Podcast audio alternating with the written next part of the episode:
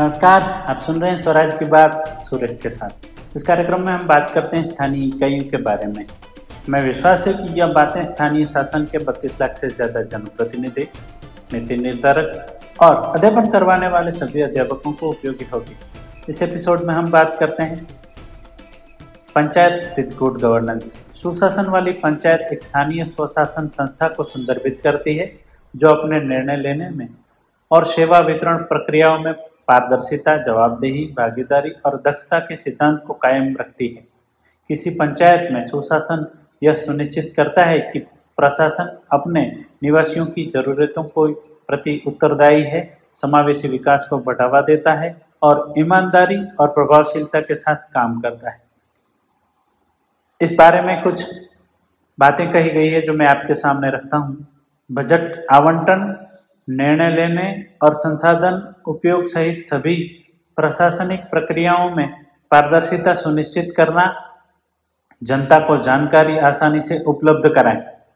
सार्वजनिक परामर्श, सामुदायिक बैठकों और फीडबैक तंत्र के माध्यम से शासन में नागरिक भागीदारी और भागीदारी को प्रोत्साहित करें।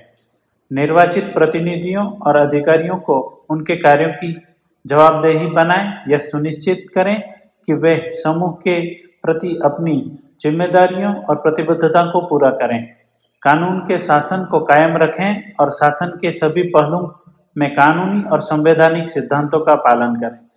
पंचायत और उनके निवासियों के बीच प्रभावी संचार चैनलों को बढ़ावा दें। समुदाय के प्रति जरूरतों को समझने और संबोधित करने के लिए दो तरफा संचार की सुविधा प्रदान करना। निवासियों को स्वास्थ्य देखभाल, शिक्षा, स्वच्छता और बुनियादी ढांचे सहित सार्वजनिक सेवाओं की कुशल और समय पर डिलीवरी सुनिश्चित करना।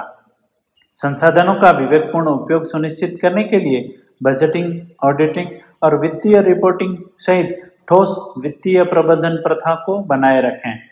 योजना और कार्यान्वयन प्रक्रियाओं में निचले स्तर के अधिकारियों और समुदाय के सदस्यों को शामिल करके विकेंद्रीकृत निर्णय लेने को बढ़ावा देना।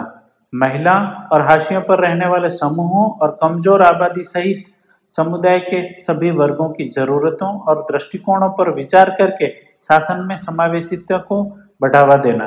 प्रभावी शासन के लिए पंचायत अधिकारियों और निर्वाचित प्रतिनिधियों के कौशल और ज्ञान को बढ़ावा देने के लिए उनकी क्षमता निर्माण में निवेश करें। सभी व्यवहारों में नैतिक आचरण और सत्यनिष्ठा को बनाए रखें। हितों के टकराव से बचें और निष्पक्ष और निष्पक्ष निर्णय लेना सुनिश्चित करें। बेहतर प्रशासन के लिए प्रौद्योगिकी क्षमता का उपयोग करें, जिसमें सेवा वितरण और नागरिक जुड़ाव के लिए डिजिटल प्लेटफॉर्म भी शामिल हैं।